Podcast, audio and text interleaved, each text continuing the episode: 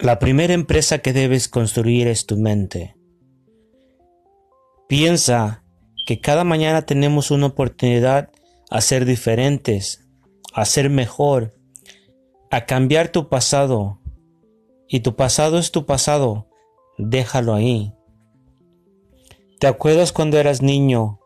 Querías ser grande para hacer lo que te diera la gana. ¿Qué tal vas con eso? Dicen que hay que ver para creer.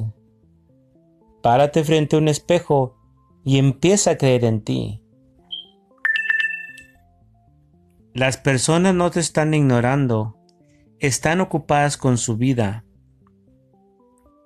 Y la manera de no sentirte ignorado es ponerte a trabajar con la tuya.